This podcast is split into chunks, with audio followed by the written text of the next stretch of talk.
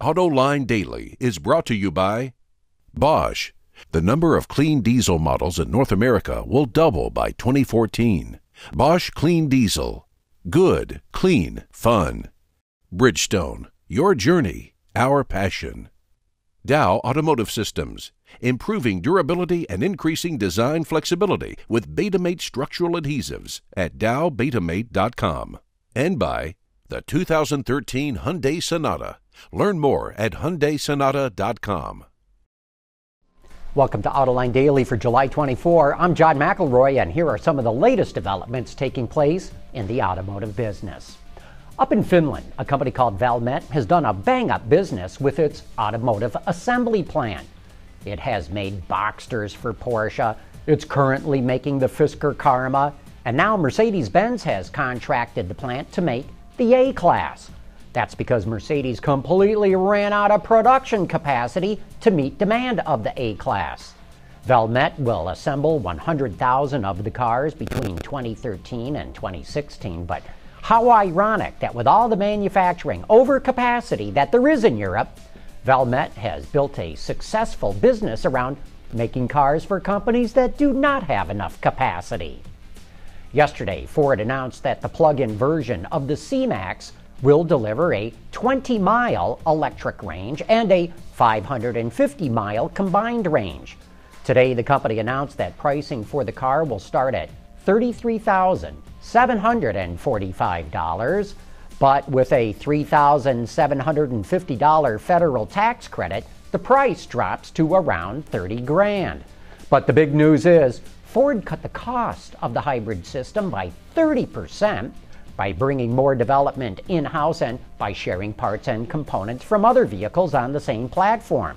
30% is a lot, and it shows the value of bringing work in house instead of outsourcing it. Say, did you know that about seven gallons of oil go into making one tire? That's a big reason why Goodyear announced it's found a way to replace petroleum with soybean oil. The company says it should be able to get soybean oil based tires on the road around 2015, and that using soybean oil may also improve tread life by as much as 10%. Geez, this next story is just plain disgusting. Carroll Shelby's family has been fighting over his estate and his remains.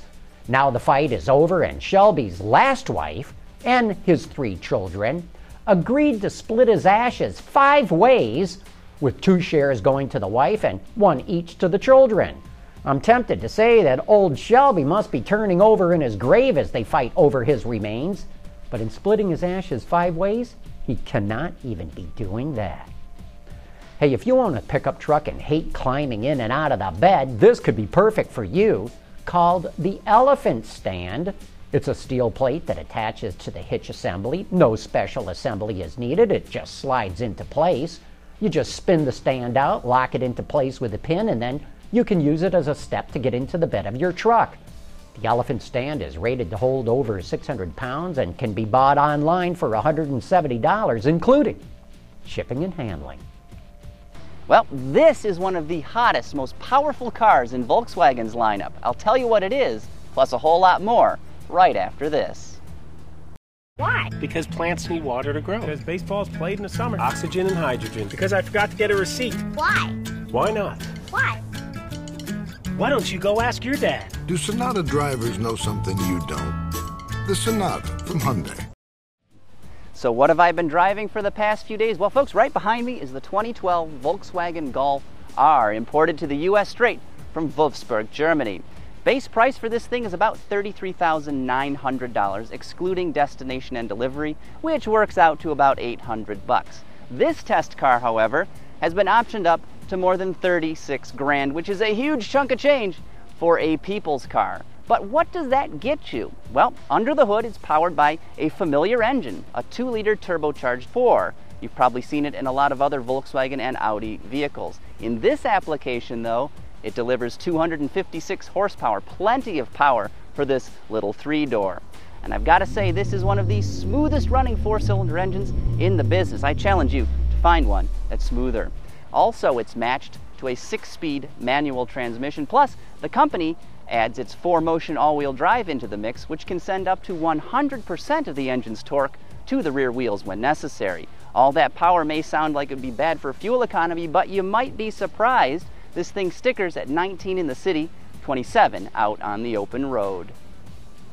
So what's it like behind the wheel? Well, my overall impression of driving this car is that it is very smooth. The shifter just slides through the gears. The clutch take up, while it feels a little bit artificial at first, quickly becomes second nature. And this thing is surprisingly fast as well. That 256 horsepower will drop kick you to the horizon quicker than you realize, so be careful out there.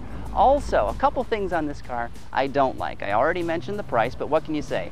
Cars are expensive these days. And another thing is the stop start button that turns the car on and off. It's kind of an afterthought. It looks like Volkswagen busted out some hot glue and just stuck that thing right on the side of the steering column. I think they could have done a better job integrating that.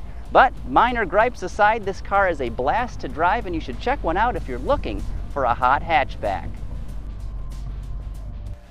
No doubt about it, that R is helping to sell more Golfs. So far this year, sales are up 34% in the American market. Even so, while sales are up, the volume is not that great, only about 12,000 cars, but no doubt VW has plans to take that number higher. Hey, be sure to join us this Thursday night for Autoline After Hours, where me and that auto extremist Peter DeLorenzo take the show on the road over to Bob Lutz's garage. We're going to show you his collection of cars, and no doubt he is going to have a lot to say about the car business from the vantage point of someone who used to be an insider, but now does not have to be as careful about what he has to say. Not that Bob Lutz ever held back. And remember, if you cannot join us for the live show, you can always catch it whenever you want on our website at autoline.tv, or you can get the podcast at the iTunes Store. And that wraps up today's report. Thanks for watching. We'll see you tomorrow.